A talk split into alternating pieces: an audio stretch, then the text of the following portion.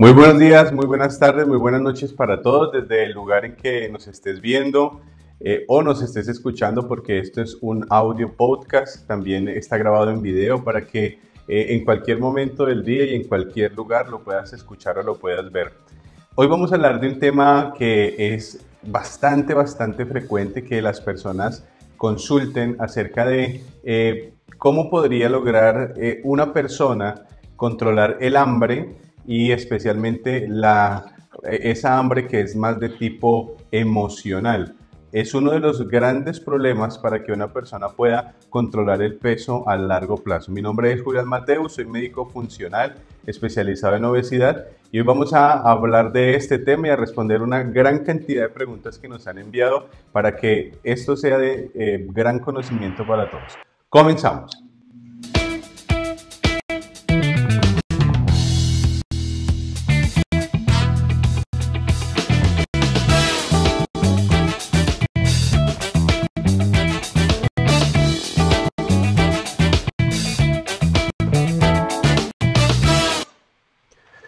Muy buenos días, Ernei, ¿cómo está? Me da mucha alegría saludarlo. Ernei es nuestro compañero acá siempre en nuestro podcast. Eh, siempre se encarga de eh, recolectar todas esas preguntas que las personas nos hacen a través de las redes sociales y también de tomar estos temas que son de gran interés para todos ustedes. Bienvenido, Ernei, a esta nueva edición de nuestro podcast. Doctor, como siempre, es un gusto saludarlo, saludar también a todos nuestros oyentes en Anchor, en Spotify y también a todos los que nos ven en las diferentes redes sociales y lo siguen a ustedes sobre todo. Y según un estudio hay una hormona del hambre. Doctor, ¿usted qué nos podría decir sobre esta hormona del hambre? Bueno, Ernie, pues digamos que el sistema de hambre y saciedad es un sistema que, está compuesto por muchas moléculas y por varias hormonas. ¿sí? Hay una hormona que pues es, de las más conocidas, que es la grelina, que se encarga principalmente de eh, generarnos el hambre para que nosotros podamos sobrevivir, ¿bien? Eh, si no tuviéramos esa hormona, pues es como que no tendríamos como esa necesidad de ir a buscar el alimento y pues sin alimento los órganos no tendrían la energía para funcionar y moriríamos. Entonces, digamos que es una hormona muy, muy, pero muy importante en cuanto al, al sistema de hambre y saciedad. Pero, pero ya que estamos tocando este tema, a mí me gustaría eh, contarles un poquito, hablarles un poquito acerca de, de, este sistema de hambre y saciedad que es tan, pero tan importante y que muchas personas hoy en día quizás se juzgan o se culpan porque comen de más, porque no pueden hacer una dieta, porque terminan una dieta y vuelven a recaer y vuelven a engordar.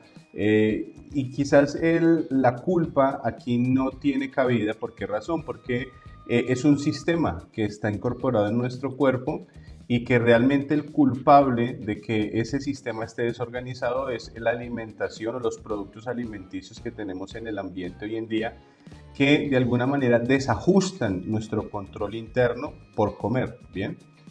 Entonces, eh, partamos desde el punto que el hambre, el hambre es algo eh, instintivo y que nos, es, una, es una sensación que se produce para que podamos sobrevivir, ¿de acuerdo? Para que vayamos a buscar el alimento. Pero también es necesario entender que hay una diferencia entre saciación y saciedad. Cuando hablamos de que una persona ha alcanzado la saciación, es cuando, les voy a poner un ejemplo muy sencillo, la persona acaba de comer y dice, ya estoy lleno. Eso se llama saciación. Pero cuando la persona, por ejemplo, desayuna a las 8 de la mañana y al mediodía vuelve a tener hambre para comer, entonces estaríamos diciendo que esa persona tuvo un periodo de saciedad desde las 8 hasta las 12, ¿sí? De esa cantidad de horas de saciedad. Entonces, lo primero es, es saber identificar estos tres conceptos. Hambre, saciación, que es inmediatamente después de la ingesta, y saciedad, que es ya un poco más de horas después de haber comido. Ahora bien, en, dentro de nuestro sistema que, fuimos creados de manera tan perfecta, eh, resulta que hay un control que es más de tipo homeostático, se llama, es decir, para que uno pueda llegar a controlar el equilibrio interno de nuestro cuerpo, pero también hay un control de la alimentación que no es homeostático, es decir, no es para controlar nuestros niveles energéticos internos, sino que ya es un sistema más hedónico o más de placer o, más de antojo o de preferencia, ¿bien? Entonces hay que identificar que están estos dos sistemas, el homeostático y el no homeostático, ¿bien? Empecemos a hablar del homeostático. Este sistema funciona en dos vías, una a corto plazo, cuando por ejemplo nosotros acabamos de ingerir alimentos, ¿cierto? Eso es como una cascada, entonces hablamos de la grelina, entonces la grelina se, se aumenta, empezamos a tener hambre, esa se produce en el estómago, en las células mucosas del estómago, y entonces la persona comienza a tener como una sensación real en el estómago de querer comer algo. Eh, luego en el intestino se produce colequistoquinina y así otras, otra serie de hormonas, otra serie de sustancias, de moléculas que nos incitan a comer. Una vez comemos, bien, eh, estas, eh, el cuerpo comienza a generar una especie de cantidad de hormonas y moléculas que yo les acabé de mencionar que van a ir por los nervios, ¿cierto? Hasta nuestro cerebro y también van a ir por la circulación sanguínea nuestro hígado. Y de ahí van a darle la señal a nuestro cerebro de que pare de comer, ¿de acuerdo? Eso es, esa es una señal homeostática a corto plazo, ¿bien? Es inmediatamente para lograr la saciación, ¿bien? Pero ¿qué pasa a largo plazo? A medida que siguen pasando las horas después de que comemos, pues ya empiezan a actuar otras hormonas muy importantes en este sistema homeostático que son muy pero muy conocidas, que son la leptina y la insulina. Estas dos hormonas que son muy pero muy importantes se encargan también de dar una saciedad, ya, ya hablamos de una saciedad a largo plazo, que la persona no esté todo el tiempo con ganas de comer. Hoy en día, ¿qué es lo que sucede? Que estos sistemas se han venido dañando. Entonces las personas se preguntan por qué después de ya están llenos siguen teniendo ganas de comer. Bueno, acuérdense que las hormonas que nosotros tenemos tienen que llegar a un tejido y activar cosas dentro de las células, ¿bien? Activar procesos. Pero esa célula tiene que ser sensible a esa hormona que está llegando. Es decir, es como cuando uno recibe una visita familiar, le abre la puerta, los recibe, los atiende y, ellos, y se producen una serie de cambios en esa casa ese día. Pero ¿qué pasaría si viene una persona a nuestra casa y nosotros no la queremos recibir? Ni siquiera le abrimos la puerta, tenemos un rechazo aunque la persona esté golpeando la puerta. Pues eso se llamaría como una resistencia hormonal. Bien, eh, es como cuando se rechaza. Entonces, ¿qué pasa? Que hoy en día hay muchas resistencias hormonales. Eh, puede haber hoy en día una persona que tenga resistencia, eh, por ejemplo, las hormonas que le dan la indicación al cuerpo que pare de comer. ¿sí? Entonces la persona sigue comiendo, sigue comiendo, sigue comiendo y además tiene mucha sensibilidad hacia las hormonas que dicen que uno tiene que comer más. Por ejemplo, las hormonas que son de tipo corticoide, ¿bien? Entonces, esas hormonas nos inducen a comer y podemos ser más sensibles a eso y ser insensibles o resistentes a la acción de las hormonas leptina e insulina que nos dicen que paremos de comer. Entonces, esto es un juego entre un grupo de hormonas, de moléculas, que dicen come por tu supervivencia y de las otras que dicen basta basta, no comas más porque ya tenemos nuestro nivel calórico completo. Eh, nuestro cuerpo está regulado fantásticamente y cuando él percibe un cambio en nuestra composición, por ejemplo en los depósitos de grasa, y él nota que se están bajando los depósitos de grasa, él enciende las alarmas porque es que para nuestro cuerpo la grasa no es algo malo, no es algo inestético, no es algo, digamos, que lo vaya a enfermar. Para nuestro cuerpo, ese alimento es energía guardada sin utilizar, que en algún momento nos va a servir. Y estamos dispuestos o preparados o vinimos a este mundo listos para copiar, para guardar, porque venimos preparados para sobrevivir. Y si en algún momento viniera una hambruna muy grande en el planeta, nuestro cuerpo estaría dispuesto a usar esos depósitos para que pudiéramos conservar la vida. Entonces cuando hacemos una dieta, por ejemplo, eh, es como que el cuerpo entiende que estamos entrando en un modo difícil en el que hay carencia de alimentos, que se están desocupando nuestros depósitos de grasa, entonces inmediatamente es cuando ejecuta todas estas hormonas, estas moléculas que nos inducen a comer. Por eso a veces las personas cuando están haciendo una dieta empiezan a sentir mucha hambre los primeros días y, no saben cómo controlar esas ganas de comer porque se han activado los sistemas de supervivencia de nuestro cuerpo. Entonces, eh, esto es un control, esto es un control bastante complejo en el que tiene que intervenir nuestro cerebro, el hipotálamo especialmente, y también eh, las hormonas, los nervios, el intestino, el estómago, en fin. Entonces, cada partecita tiene que estar funcionando adecuadamente para que la persona tenga como ese control de ese apetito. Y cuando estamos hablando de algo homeostático, es decir, para mantener nuestros equilibrios internos, para, para no morir, ¿cierto? Por falta de energía. Pero si ya nos vamos al otro lado, ¿cierto? Estamos hablando de la parte no homeostática, es decir, es esa parte que no se controla porque nos falte alimento o porque tengamos, ¿sí? O porque tengamos suficiente nivel de ingesta calórica o no, sino que ya se regula más bien por las emociones que nosotros tengamos. Por eso se llama no homeostático o no, o no tendiente a conservar el equilibrio. Entonces aquí vemos un tipo de hambre diferente. Es ese tipo de hambre que las personas llaman emocional, que, tengo antojos, que tengo una preferencia por cierto tipo de alimento. Cuando uno le dice a la persona, eh, cómase por ejemplo una porción de pescado, la persona dice, no, yo no quiero eso, yo lo que quiero es comerme una pizza. Entonces es una preferencia que es un tipo de hambre diferente. Eh, entonces, en ese circuito no homeostático es donde yo les decía que las personas no se tienen por qué sentir culpables por tener esas ganas de comer. Porque, por ejemplo, alteraciones en el estado de ánimo, una pelea, un conflicto con alguien, eh, una escasez económica, una dificultad con un hijo, eh, eh, una enfermedad que tiene la persona que lo hace entristecer o le baja su ánimo. Eh, es decir, todo esto que ocasiona cambios en el estado de ánimo hace que la persona, cuando tenga esas, esas modulaciones de su estado anímico, se le activen unos neurotransmisores en el cerebro, ¿ya? Em, sobre todo en la amígdala, en la región cerebral de la amígdala, en donde la serotonina, la dopamina y otra serie de neurotransmisores van a inducir a esa persona a comer, ¿ya? A comer. Y, la persona no gobierna sobre esas moléculas, no las gobierna.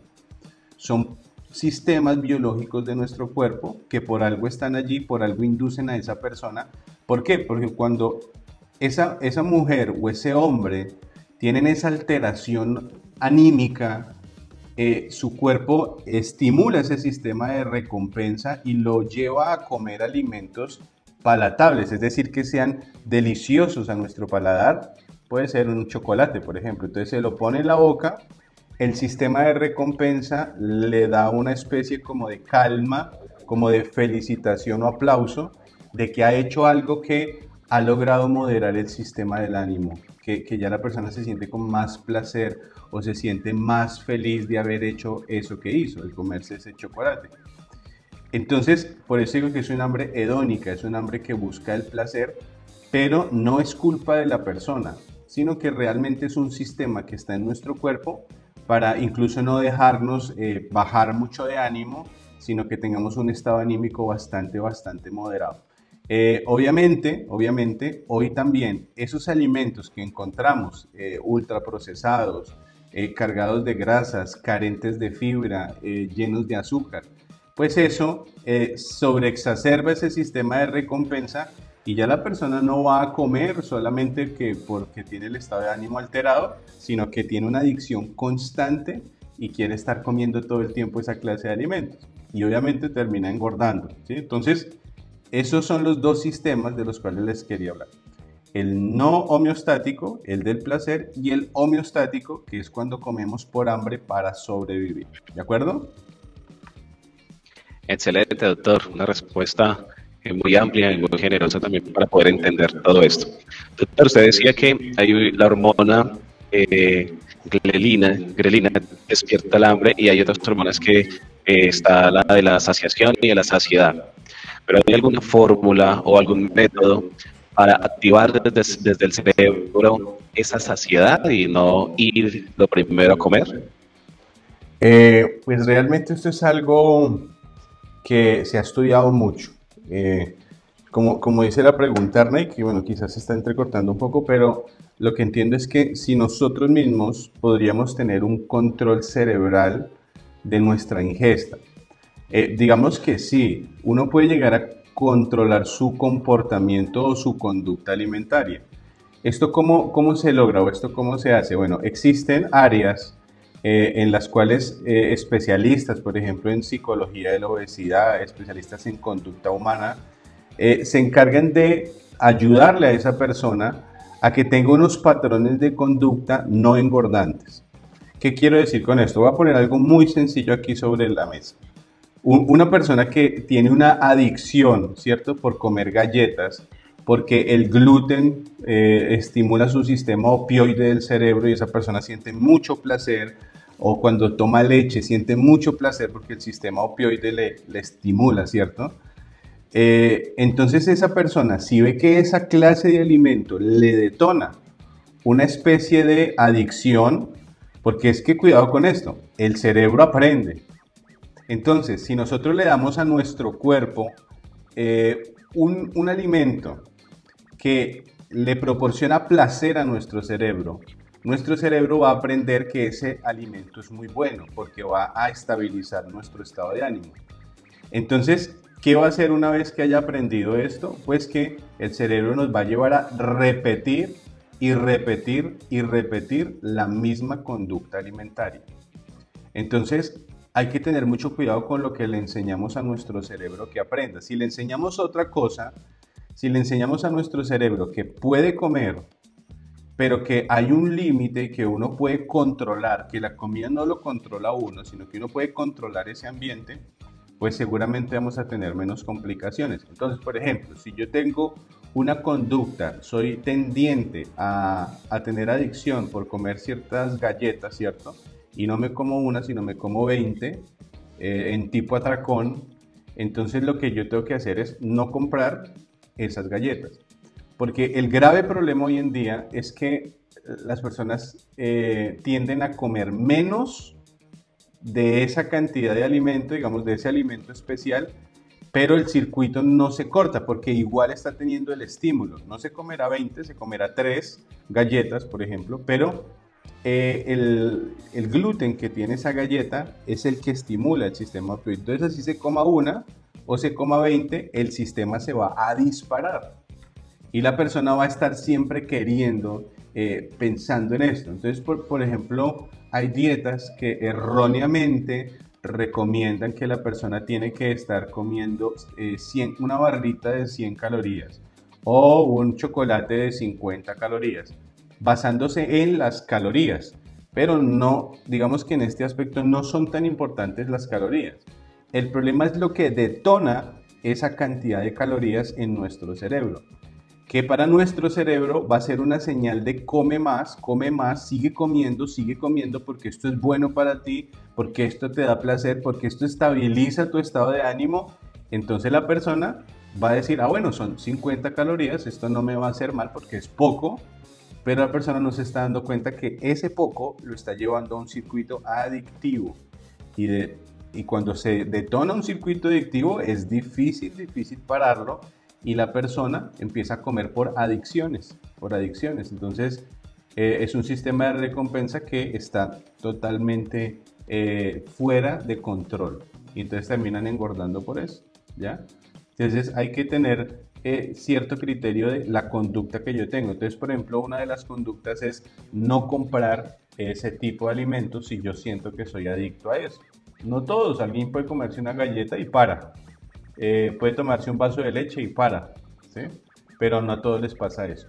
Eh, hay otra clase de conductas alimentarias, de, perdón, de estrategias para moderar esa conducta y es, por ejemplo, llevar un registro de alimentos Porque hay personas que no registran la cantidad de comida que comen, que ingieren. Entonces uno le pregunta, bueno, ¿qué comí ayer? No, yo comí esto, lo otro, lo otro. Y terminan diciendo como tres cosas, pero se comieron como diez. ¿Por qué? Porque en su mente subregistran otras cosas que comieron. Pero esto es algo normal, esto es algo normal, es algo que incluso hace nuestro cerebro para, no, para que uno no se sienta afectado o culpable por haber comido de más. Entonces está el registro alimentario, está pesarse continuamente para que la persona pueda eh, estar cuidando su peso y que no se le vaya de las manos. ¿eh? Muchas de las personas que adelgazan se engordan porque dejaron de pesarse, por ejemplo. Perdieron ese registro, ese control. Eh, otros, otras cosas que funcionan, pues es, tomarse fotos periódicamente y hacer controles. tener un espejo de cuerpo entero, eso también ayuda mucho a, a que la persona modere sus conductas. Eh, y bueno, así, hay, hay infinidad, infinidad de cosas, tomarse medidas, prendas de vestir, eh, bueno, hay, hay muchas cosas que se pueden usar para ayudarle a nuestro cuerpo estratégicamente a, a controlarse, ¿cierto? A poner un control y a que eh, el lóbulo prefrontal, que es el que aporta la razón en nuestro cuerpo, empiece a tomar más dominio, más control de ese impulso alimentario. ¿sí? Pero como les digo, es la lucha entre la razón y esa parte emocional. Y la parte emocional es mucho más fuerte. Entonces uno que tiene que hacer en ese caso, tratar de eh, quitar los elementos tentadores para que uno no caiga, por decirlo, en ese pozo de, por decirlo así, en ese pozo de, de la adicción. ¿Listo? Doctor, me pareció muy interesante una frase que dijo patrones alimenticios. Usted en uno de sus videos anteriores nos enseñó que esos patrones se van construyendo según cómo nos forman nuestros padres, lo que comemos, lo que ellos comen, y se van creando esos patrones. Una persona puede cambiar esos patrones, pero digamos, doctor, hacerlo de una manera radical o poco a poco. ¿Cuál es su consejo? Bien. Bueno, eh, esa pregunta es muy, muy, pero muy interesante. Nosotros, pensemos que nosotros somos como si tuviéramos un computador, ¿cierto? Nosotros, a ver, nosotros somos como una computadora, pero como ustedes saben a las computadoras hay que ponerle programas. Algunas computadoras funcionan con un sistema operativo que se llama Windows y otro con un sistema operativo que sería el de, el de Mac, ¿cierto? O el de iOS. Entonces, eh, nosotros venimos así, nosotros nacemos como, como una computadora, tenemos nuestros órganos, nuestro cerebro, todos, ¿cierto? Pero poco a poco a nosotros se nos empiezan en los primeros siete años de vida, en los primeros seis años, a instalar un sistema operativo. ¿Quiénes instalan esos sistemas operativos? Nuestros padres. Nuestros padres, según lo que ellos tengan instalados en sus sistemas operativos, sea Windows o sea Mac, ¿cierto? Entonces ellos van a querer instalar nuestro sistema operativo. Entonces nosotros comenzamos a crecer y tenemos, por ejemplo, un Windows 98 ¿sí? en nuestro sistema. Entonces digamos que ese sistema nos enseña que nosotros tenemos que comer, no sé, tres veces por día, a otros les enseñarán que ocho, a otros seis. Entonces ya cada uno va teniendo su patrón alimentario. Eh, esos padres eh, incentivaban en el niño que algunos tenían que tomar leche, otros les enseñaban que comer carne era malo, otros les enseñaban que comer granos era bueno, eh, y otros les enseñaban que comer azúcar y harina era lo normal. Entonces se va instaurando, instaurando en, ese, en ese Windows 98, en ese, en ese computador de ese niño, toda esta información. Pero llega un momento en el cual ese niño sale de ese entorno familiar y comienza a estar en la escuela. Entonces se da cuenta que hay otros niños como él que tienen otros sistemas operativos. Algunos funcionan con Mac, otros funcionan con Windows, pero unos ya tienen Windows 2000, eh, no sé cómo era en ese tiempo, bueno, 2002, tienen una versión más avanzada de ese sistema operativo y dicen, wow, veo que uno puede llegar a progresar. Entonces, a medida que vamos creciendo y el entorno nos va rodeando, nos vamos dando cuenta de que hay cosas diferentes. Y es como si nosotros fuéramos actualizando nuestro sistema operativo cada vez que vamos creciendo, ¿bien? Según lo que vamos viendo en el entorno, ¿cierto? Hasta que llega un momento en que, bueno, hay personas que son eh, muy proactivas y por ellas mismas empiezan a tomar decisiones y a investigar qué es lo bueno, qué es lo malo y tratan de desmontar todo ese sistema que había sido creado desde niño, le había sido implantado desde niño y de alguna manera implanta su propio nuevo sistema que sería una nueva conducta alimentaria, un patrón alimentario, su nuevo patrón o su nuevo sistema de ejercicio y lo está cambiando y lo está variando. Entonces cuando uno ya tiene un sistema operativo robusto, contiene la última actualización que se puede, pero para eso uno tiene que educarse. Por ejemplo, en el programa Secretos del Adelgazamiento que nosotros hacemos cada tanto tiempo, lo que hacemos es eso, tratar de desmontar esos sistemas operativos antiguos de cosas que quizás habían aprendido, que los llevaron a engordarse, y tratamos de enseñar un nuevo sistema operativo muy sencillo, muy fácil de manejar, muy fácil de hacer, que les ayuda a bajar de peso acelerar el metabolismo y a lograr mantener ese peso en el tiempo sin tanto sacrificio, sin tanto esfuerzo. Bien, con, con un conocimiento muy práctico, muy sencillo. Pero para hacer ese sistema operativo nuevo, eso lleva un tiempo, hay que hacerlo poco a poco. Por eso ese programa tiene 10 semanas, para que nosotros poco a poco vayamos instaurando ese patrón nuevo, ¿bien? Con un conocimiento científico eh, real, firme, ¿bien? Eh, entonces, llega un momento donde la persona, cuando por ejemplo termina el programa, perdónme que les ponga el ejemplo del programa que hacemos, pero, pero creo que es bastante útil. Cuando la persona termina esas 10 semanas, eh, entonces ya tiene un criterio eh, tan, tan claro que la persona puede empezar a tomar decisiones en sus patrones alimentarios, sus conductas alimentarias, eh, de una manera totalmente diferente. Ya no se pregunta que si la caloría, si tiene tantas calorías o si tiene pocas, no, ya no se pregunta eso. No se pregunta quizás estoy comiendo mucho o estoy comiendo poco, sino que se enfoca principalmente en la calidad de los alimentos que está comiendo. No tanto en la cantidad, porque la cantidad es muy importante, pero lo más importante en este aspecto es la calidad de alimentos que come una persona. Porque yo me puedo comer un kilo de pan o me puedo comer un kilo de carne, ¿sí? Depende, depende, ¿cierto? De la calidad de esos dos alimentos, pues yo diría, bueno, eh, no estaría bien quizás que se coma un kilo de carne, no. Pero sí es mejor comer, eh, hablando de vitaminas y minerales, aminoácidos y nutrientes que tenga esa carne, si es una carne de pastura, pues sería de mucha mayor calidad. ¿sí? Igual si lo comparamos si la persona es vegana. Eh, con un kilo de, eh, por ejemplo, garbanzo, frijol, lenteja, a un kilo de pan, pues la calidad de los granos es muy superior a la del kilo de pan, porque el kilo de pan eh, no tiene fibra, se convierte todo en azúcar, eleva la insulina y tiene una repercusión en, la homeostasis de nuestro cuerpo increíble.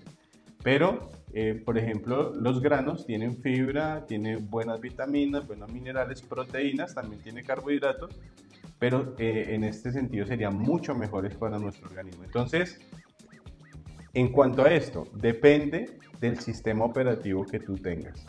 Si es un sistema operativo anticuado, y ojo que también puede ser que el profesional de salud, un médico, una nutricionista, tenga un sistema operativo obsoleto, anticuado. Entonces todavía esté eh, haciendo dietas eh, haciendo que la persona esté contando la caloría de cada alimento, que esté pesando cada alimento. Y entonces, ¿qué pasa? Que eso para los estudios, digamos, clínicos, para los artículos que se escriben, eso es importante. Pero en la vida real, hablando de la vida real, no es práctico, no es práctico. Eh, para el sistema operativo no es nada práctico. Entonces, más bien comer en función de la calidad y el objetivo que quiere la persona, aumentar de peso, mantenerlo, eh, hablando de aumentar de peso es aumentar de masa muscular y densidad ósea, ¿cierto? Bajar de peso, estamos hablando de perder grasa, mantener un peso, es que la composición corporal esté adecuada, con un índice de porcentaje de grasa adecuado, ¿cierto? En la mujer, en el hombre, según sea el caso, según sea la edad. Entonces, es como que es necesario actualizar el, eh, nuestro sistema, ¿cierto? Y ya nuestro cuerpo, digamos, nuestra parte, nuestro hardware va a funcionar mejor, ¿cierto?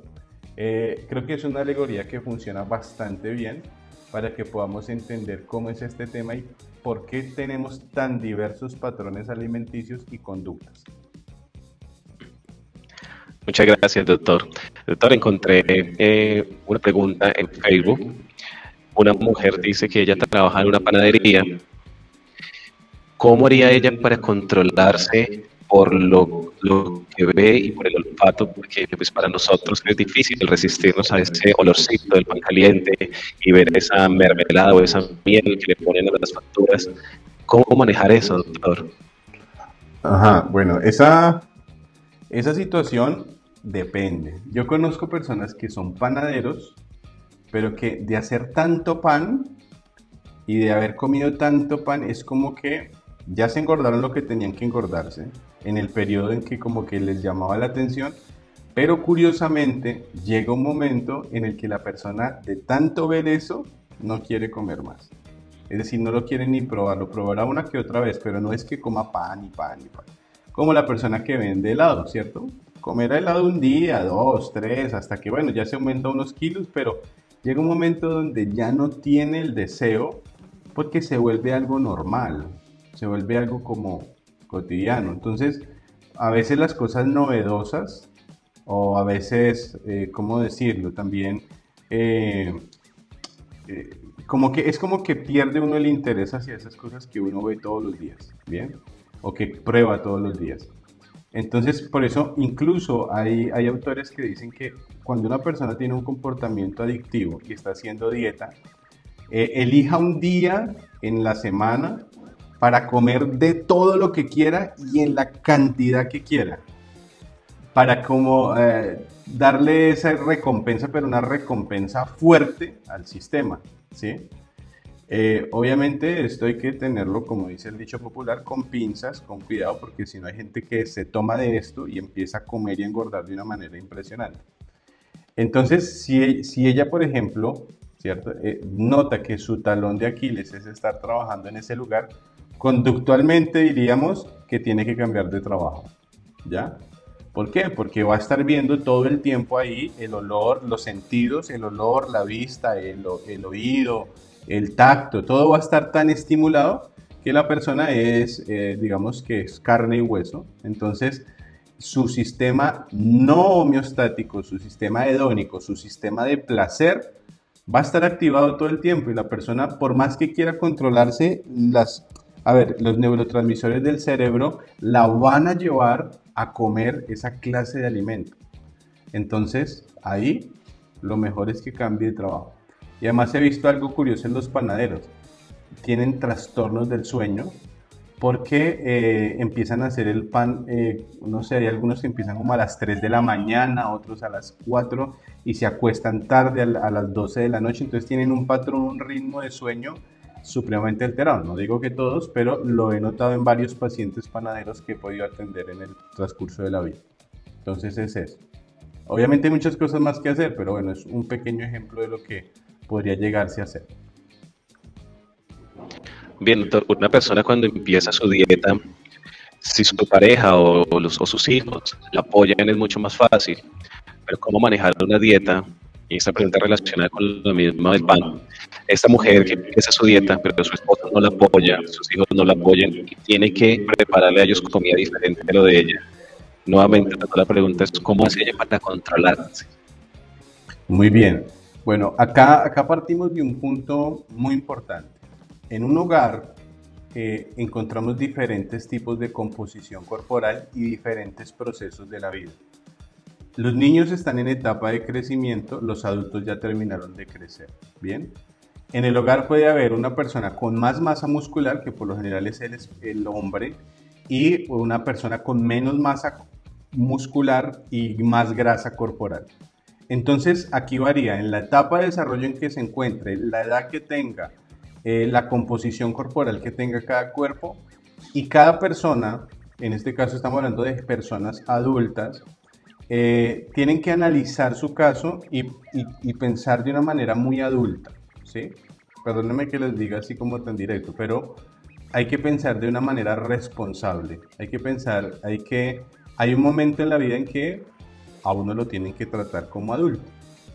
Entonces, si toda la vida nos quedamos eh, comportándonos como niños, es decir, que, eh, es decir, no nos hacemos cargo de nuestra salud, sino que dejamos eso en manos de otras personas, eh, pues ahí vamos a tener problemas. Entonces, si en tu casa, por ejemplo, tú eres la persona que te estás enfermando porque tienes un problema de exceso de grasa en tu cuerpo, exceso de peso, eso está llevándote hacia la diabetes, hacia la elevación del colesterol que tapa las arterias y ocasiona tantos males en el corazón y en el cerebro. Si estás teniendo el ácido úrico elevado, si tus tiroides se están alterando, eh, si estás teniendo cambios de ánimo y, tu manera de, comportarte todos los días o es hacia la ira todo el tiempo o es hacia la depresión, eh, entonces es momento de que te hagas cargo de ti misma o de ti mismo, ¿sí? Y que si el resto de las personas no te acompañan en tu plan, eh, tú tienes que hacerte cargo de ti misma o de ti mismo. ¿Para qué? Para que en un futuro esas personas que viven contigo puedan disfrutar de ti muchos años más de vida. Bien, porque cuando uno deja que se vayan los kilos, vienen las enfermedades y se acortan dramáticamente los años de vida de la persona, dramáticamente. Entonces, acá está la disyuntiva entre lo que debo hacer, lo que es correcto para mí y para mi familia, y lo que yo quisiera o lo que sería más fácil hacer. Entonces, en este aspecto, lo único que puedo aconsejarte eh, o lo único que podría decir es que eh, mires tu vida, tu salud de una forma adulta y responsable y seguramente eh, ese, ese tiempo que llamaríamos de sacrificios, pero que no es un sacrificio porque lo estás haciendo es para ti, al finalizar va a darte más años de vida momentos más gratos, vas a tener más energía para compartir con tu familia, con tus hijos y vas a poder hacer una infinidad de cosas que si estuvieras enferma no lo harías. ¿De acuerdo? Entonces por eso sería una parte. Y la otra parte es que a veces las personas dicen, no, es que hacer dieta es caro, ¿sí? Es más barato comprar cuatro paquetes de pasta o cinco libras de arroz y con eso comer todo. Pero yo tengo una pregunta y vuelvo a ir al punto de que tenemos que pensar de una manera adulta y responsable. No irresponsable, sino responsable. ¿Qué es más caro? ¿Un infarto? ¿Tomar medicamentos para la diabetes durante muchos años de la vida? ¿Internarse en un hospital? ¿Cierto? Eh, ¿Pagar las cuentas de un hospital? Eh, ¿Qué sé yo? ¿Dejar de trabajar por una enfermedad? ¿O comprar cierta calidad de alimentos para una dieta. ¿sí? Entonces, no sé, lo dejo ahí para que lo analices, para que lo pienses. Entonces, todo se puede, depende con la mentalidad que estés afrontando este proceso. Muy interesante, doctor. La verdad que para reflexionar, ¿no? Doctor, sabemos que el periodo de la cuarentena del 2020 generó en las personas mucha depresión y ansiedad. Estos dos estados emocionales ¿Por qué conducen a la persona a comer? ¿Qué se activa en el cuerpo que lo primero que lo lleva es a comer? Bueno, el, el, encierro en el que estuvimos durante tanto tiempo y algunos que aún todavía lo hacen, sin contar el, eh, digamos, la falta de acostumbramiento, por ejemplo, de estar todos encerrados en la misma casa todo el tiempo, generaron discusiones en los hogares, separaciones, divorcios, pérdidas de trabajo porque ya hubo empresas que cerraron. Además de eso, eh, teníamos menos exposición al sol, bajó la vitamina D, eh, se alteraron los patrones de sueño en muchas de las personas. Todo eso ocasionó un caos que nuestro cuerpo quizás no estaba acostumbrado a manejar. Y eso elevó dramáticamente eh, el cortisol, hormona del estrés en muchas, en muchas personas. Y el cortisol y la, y la decadencia de muchas vitaminas y muchos minerales ocasionó que las personas, acuérdense que el cortisol es una hormona que estimula la alimentación, que uno vaya a comer, ¿bien? Entonces estimuló que las personas buscaran alimentos que, eh, por decirlo así, eran pesados calóricamente o, densos calóricamente, entonces eh, empezaron a subir de peso. Pero además de eso es que los patrones de conducta comenzaron a cambiar. Las personas, algunas veían televisión todo el día y estar ahí en ese ambiente llamaba a comer. Eh, al principio las personas como que se sentían en un ambiente que estaban como, de, eh, como descansando, entonces hacían platos eh, diferentes, miraban recetas de un postre, de una torta y de poco en poco fueron comiendo más, comiendo más y acuérdense lo que les explicaba del sistema de recompensa. El sistema de recompensa fue aprendiendo y le decía, me gusta estar sentado viendo televisión, no gasto energía, estoy acá descansando, eh, estoy comiendo, estoy guardando energía para usar en un futuro. Entonces eso fue aprendiendo nuestro cuerpo, además del estrés y todo este tema que había.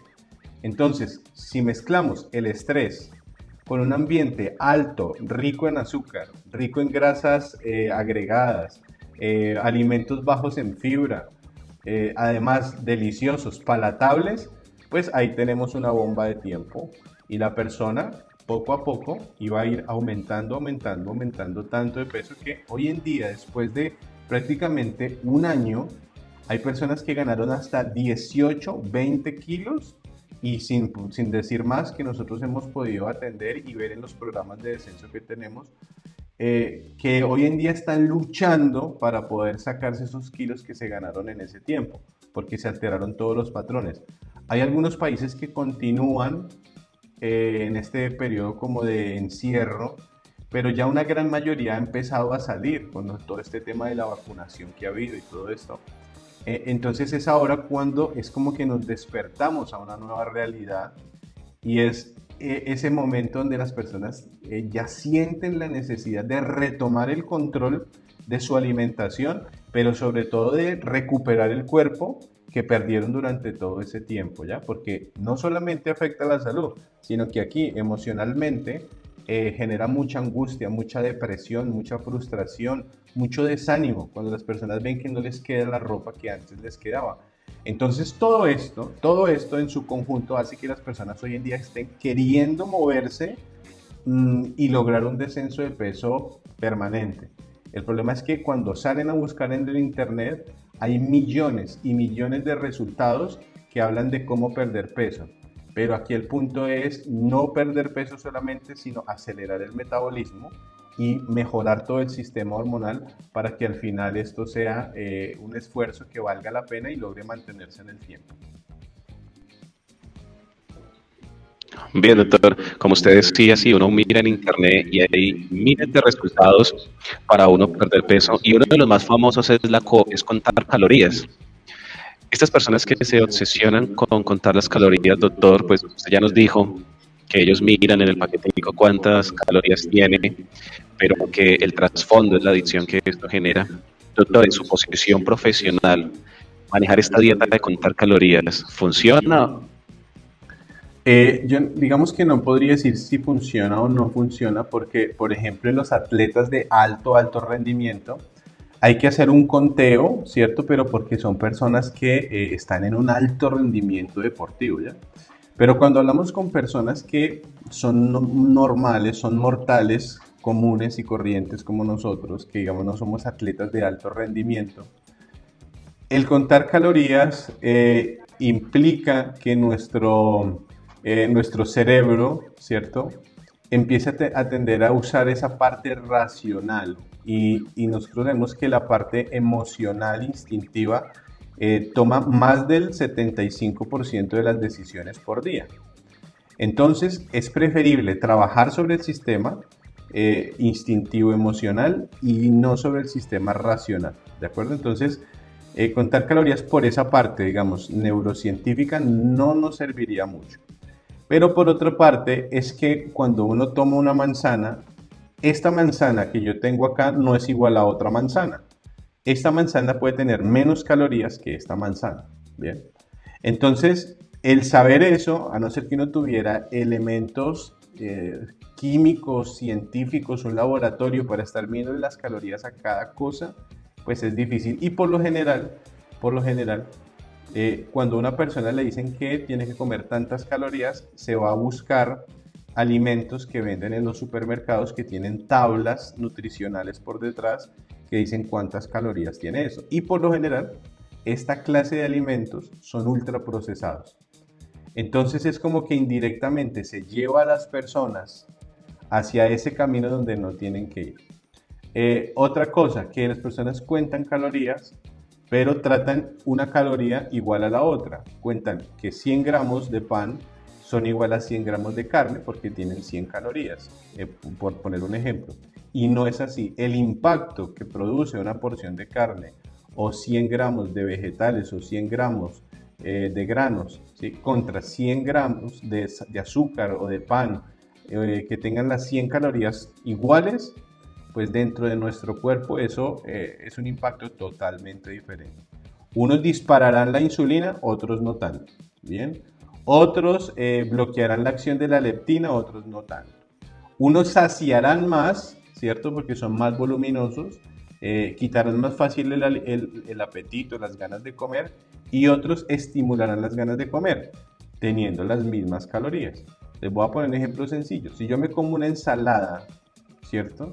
Que tiene, por ejemplo, unas 120 calorías, por decirlo así. No sé cuántas tendrá porque yo no cuento calorías. Eh, que es un alimento voluminoso, que tiene fibras, que tiene bastante agua. Y me como la misma cantidad, pero de pan. Pues, ¿qué va a pasar? Que yo con la ensalada voy a tener tanto volumen que mi estómago va a llenarse muy rápido. ¿sí? Me va a llenar rápido pero ese alimento es más agua y más fibra que azúcar.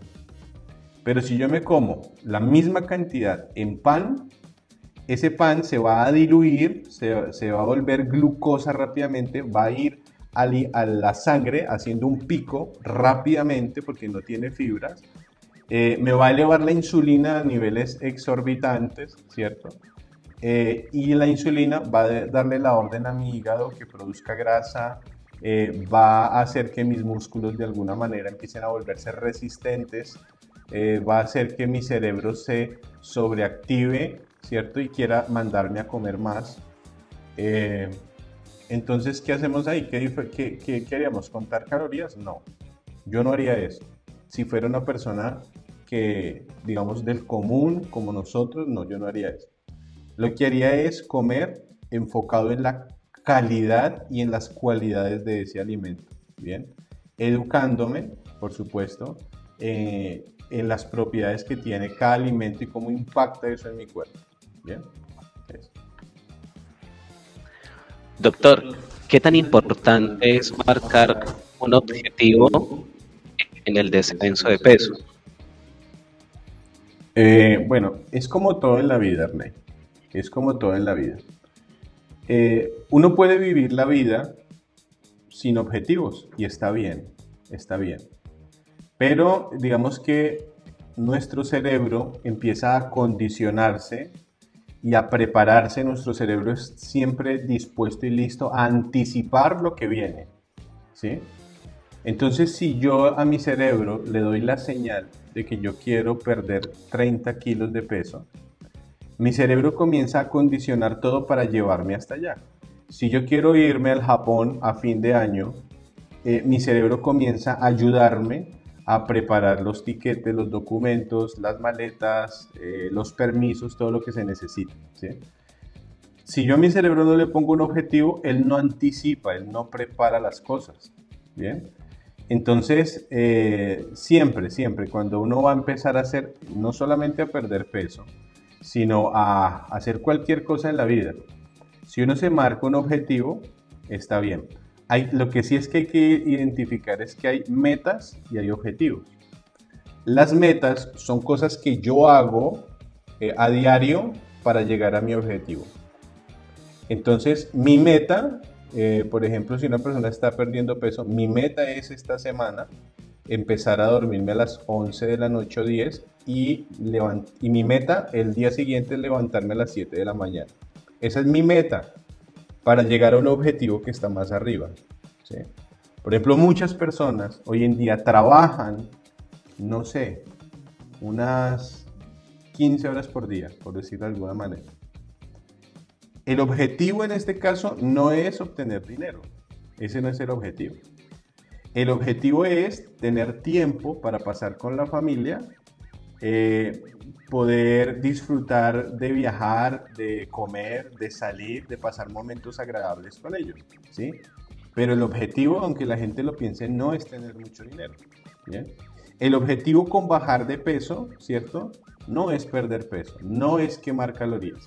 El objetivo superior es alargar los años de vida para poder compartir con los seres queridos que tanto amamos, porque esto va mucho más profundo, es más filosófico que quizás hablar de cosas tan superficiales, ¿cierto? Tan externas. Entonces igual, está bien. Eh, digamos que la meta o el objetivo inicial, intermedio, sería ese, sería lograr bajar 30 kilos, pero el objetivo superior, el sueño deseado, es poder tener un cuerpo saludable, tener un estado anímico adecuado, que me permita a vivir más años, sobrevivir más años, para ver a mis hijos crecer y a mi esposa conmigo durante muchos años de vida y disfrutarlo, ¿cierto? Entonces, si ven que son objetivos diferentes y superiores, entonces, ¿qué objetivo quieres ponerte tú? No sé, pero ahí está, ahí lo dejo en la mesa. Gracias, doctor. Una pregunta que me llamó mucho la atención, doctor. Una mujer le dijeron que usar la psicología del plato pequeño. Entiendo yo que usar la misma cantidad de comida en un plato pequeño a un plato grande, el cerebro lo asimila diferente. Doctor, ¿cuál es su opinión sobre esto? Sí, digamos que son estrategias, ¿cierto?, que se usan para ayudar a que la conducta alimentaria se mejore. Digamos que si yo pongo un plato gigante, ah, les voy a contar un experimento que una vez hicieron. Eh, se sentaron varias personas, eh, unas tres, cuatro personas, tenían un plato de sopa y por debajo de la mesa tenían conectadas unas mangueras. Bien, entonces eh, esas mangueras añadían o quitaban la sopa, ¿cierto? Se, se iba sin que la persona se fuera dando cuenta. Y los distraían mientras les iban hablando y todo eso. Entonces resulta que había personas a las que ya seguían tomándose la sopa y los distraían y les, y les por la manguera les ponían más sopa. Y la persona seguía comiendo, seguía comiendo y como estaba distraído, distraído, eh, la persona ya hubiera acabado hace tiempo, pero como le ponían más sopa y estaba distraído, pues era como que nunca acababa y nunca se llenaba. En cambio había otros a los cuales en ese plato de sopa la persona iba hablando, iba tomándose su sopa y le iban sacando de a poquito. Cuando la persona eh, terminó dijo, ya estoy lleno, ya estoy lleno, decía, ya estoy lleno, ¿cierto? Y había otros que le dejaban su sopa tal cual, ¿no? Entonces uno que se da cuenta ahí, que depende mucho de lo que uno está haciendo mientras come, cuando está hablando. ¿sí? Uno podría llegar a comer más si la charla está muy buena, ¿cierto? Pero también depende de la cantidad de comida que yo me ponga en el plato. Porque el cerebro puede llegar a interpretar y decir, voy a comer hasta que lo acabe. Porque yo no quiero desperdiciar comida. El cerebro no le gusta desperdiciar. Entonces termina comiéndose todo lo que está en el plato. Entonces igual, si yo uso un plato gigantesco y pongo un pedacito de carne así en el plato, mi cerebro va a sentir escasez. Pero si yo en ese plato coloco un bife grande, grande, ¿cierto? Le coloco bastante ensalada, le coloco una porción de, de papa, de arroz o lo que sea, mi cerebro va a tener la sensación no más de verlo, que es algo que va a ser sustancioso y va a ser suficiente, no va a ser escaso. Si hacemos lo contrario, ponemos un plato pequeño y ese plato pequeño lo llenamos a no más dar, mi cerebro va a decir, no, esto está mucho, hay mucho. Y realmente puede ser que no, que sea poco, pero en el plato se vea mucho. Entonces son estrategias, pero bueno, como digo, depende de cada persona. No a todos les funciona lo mismo, pero sí es una estrategia que se usa bastante. Pero lo otro es que si por ejemplo es un plato pequeño, pero hace una montaña de arroz, ¿cierto? Pues es pequeño todo, pero eh, usó un alimento que, digamos, va a tender a engordar. a que si en ese plato pequeño pongo una ensalada, por ejemplo. Entonces depende, depende, ¿sí? Las cosas funcionan si se hacen con la lógica adecuada. Bien, doctor, eh, hablando de experimentos en una universidad, tuve la oportunidad de ver que tomaron ocho personas adictas al alcohol, ocho adictas a las drogas y ocho adictos a la comida. Esas personas hicieron el mismo tratamiento, la misma ayuda psicológica, llevaron el mismo procedimiento. Y el resultado fue que los alcohólicos y los de drogadicción tuvieron mejores resultados que los que eran adictos a la, a, la comida. porque la adicción a la comida es tan difícil de controlar? Eh, yo en alguna oportunidad vi a un joven, él era americano en Estados Unidos y él empezó a hacer un plan de, descenso de peso allá en Estados Unidos, bajó, bajó bien de peso, digamos, lo estaba haciendo bien, estaba haciendo incluso ejercicio también eh, para, para, ayudarse en este proceso de descenso de peso. Pero él toda la vida, todos los días se había comido eh, desde joven dos hamburguesas por día con unas papas que tenían un queso que se llama cheddar y eso lo aprendió su cerebro, ¿cierto? Y lo volvió una conducta adictiva. ¿Cómo lo aprendió? Entonces al quitarlo, es como que su cerebro, eh, por un instante mientras hizo la dieta y el ejercicio, olvidó eh, ese patrón que se había aprendido o esa tendencia. Pero ¿qué pasó? Una vez eh, que la persona termina la dieta y termina de hacer el ejercicio y todo, pensó que ya, que ya como perdió peso, pues ahí se acaba la dieta y el ejercicio. Y esto es un grave error. Eh, hay que tomar las cosas como más un estilo de vida y no como hacer una dieta que se acaba acá y ya. Porque eso le pasó a él, su mentalidad era así, estaba esperando el día en que llegara el peso que quería para dejar de comer como debía comer y de ejercitarse y volver a adoptar el patrón anterior. Pues apenas probó una papa con ese queso cheddar y una hamburguesa, su cerebro recordó eso que a él le parecía tan placentero eso que él había comido desde la niñez y lo llevó nuevamente a ese camino. Él tenía una adicción por la comida, seguramente es ustedes y yo, algún día vamos a comer una hamburguesa de estas, no pasa nada, digamos, la disfrutamos, eh, compartimos un momento en familia, pero no estamos pensando a la otra hora volver o al otro día o en la noche, no, hasta ahí ya está. Pero con él no, él comenzó otra vez y volvió a retomar la adicción y comía y comía hamburguesas. Ya, ya lo conocían en el lugar donde él comía las hamburguesas allá en Estados Unidos. Y volvió a engordar eh, los 40 kilos que había bajado. Entonces, eh, ¿por qué es difícil quitar la adicción? Cuando, cuando de verdaderamente se genera una, una conducta adictiva. Porque otra cosa es una conducta hiperfágica, que la persona es como que tiende a comer de más ¿cierto? O a comer más de lo que gasta, ¿cierto? Pero otra cosa es la conducta adictiva, que eso es otro grupo de personas, otro grupo de pacientes. Entonces, cuando se tiene una conducta adictiva por la comida o por cierta calidad de comida, porque no es por toda, pues hay un problema aquí y es que eh, uno puede llegar a eliminar de su vida el alcohol, las drogas, el cigarrillo, eh, el juego, ¿cierto? Pero la comida va a estar todos los días en nuestra mesa a diario, varias veces al día. Entonces, eh, es algo que vamos a necesitar para sobrevivir, por eso no lo podemos erradicar de raíz. Una persona no podría quedarse sin comer, ¿cierto? Tendrá que volver a comer algún día. Entonces ya son estrategias más avanzadas donde se usan ya asesoría de terapeutas, de psicólogos, de psiquiatras para poder ayudar a estas personas porque se requiere una intervención mucho mayor y mucho más fuerte. Bien. Bien, doctor, y ya para finalizar, doctor, eh, una de las frases más conocidas y que mucha gente repite es, nuestro cuerpo es lo que comemos. Y una mujer dice que ella empezó a comer ciertos alimentos y, su cuerpo empezó a soltar unos olores muy fuertes que ella nunca había bebido y ella se, ponía su perfume, se bañaba, pero el cuerpo seguía tirando sus olores desagradables. Doctor, ¿esto por qué se produce? Bueno, interesante, interesante. Eh, les pongo el ejemplo de una vez una persona que yo iba en un avión eh, para que entendamos esto. Y eh, esta persona pues tenía una obesidad grande. Yo le calculo que pesaba unos 160 kilos y, bueno, en los aviones las sillas son iguales para todos, o al menos en los que yo he subido.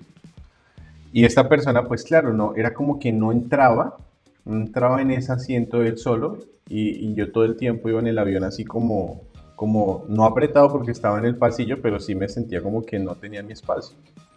Pero algo que me llamó la atención es que esta persona, eh, cuando respiraba y en general su olor era un olor muy fuerte, era un olor muy peculiar, ¿bien?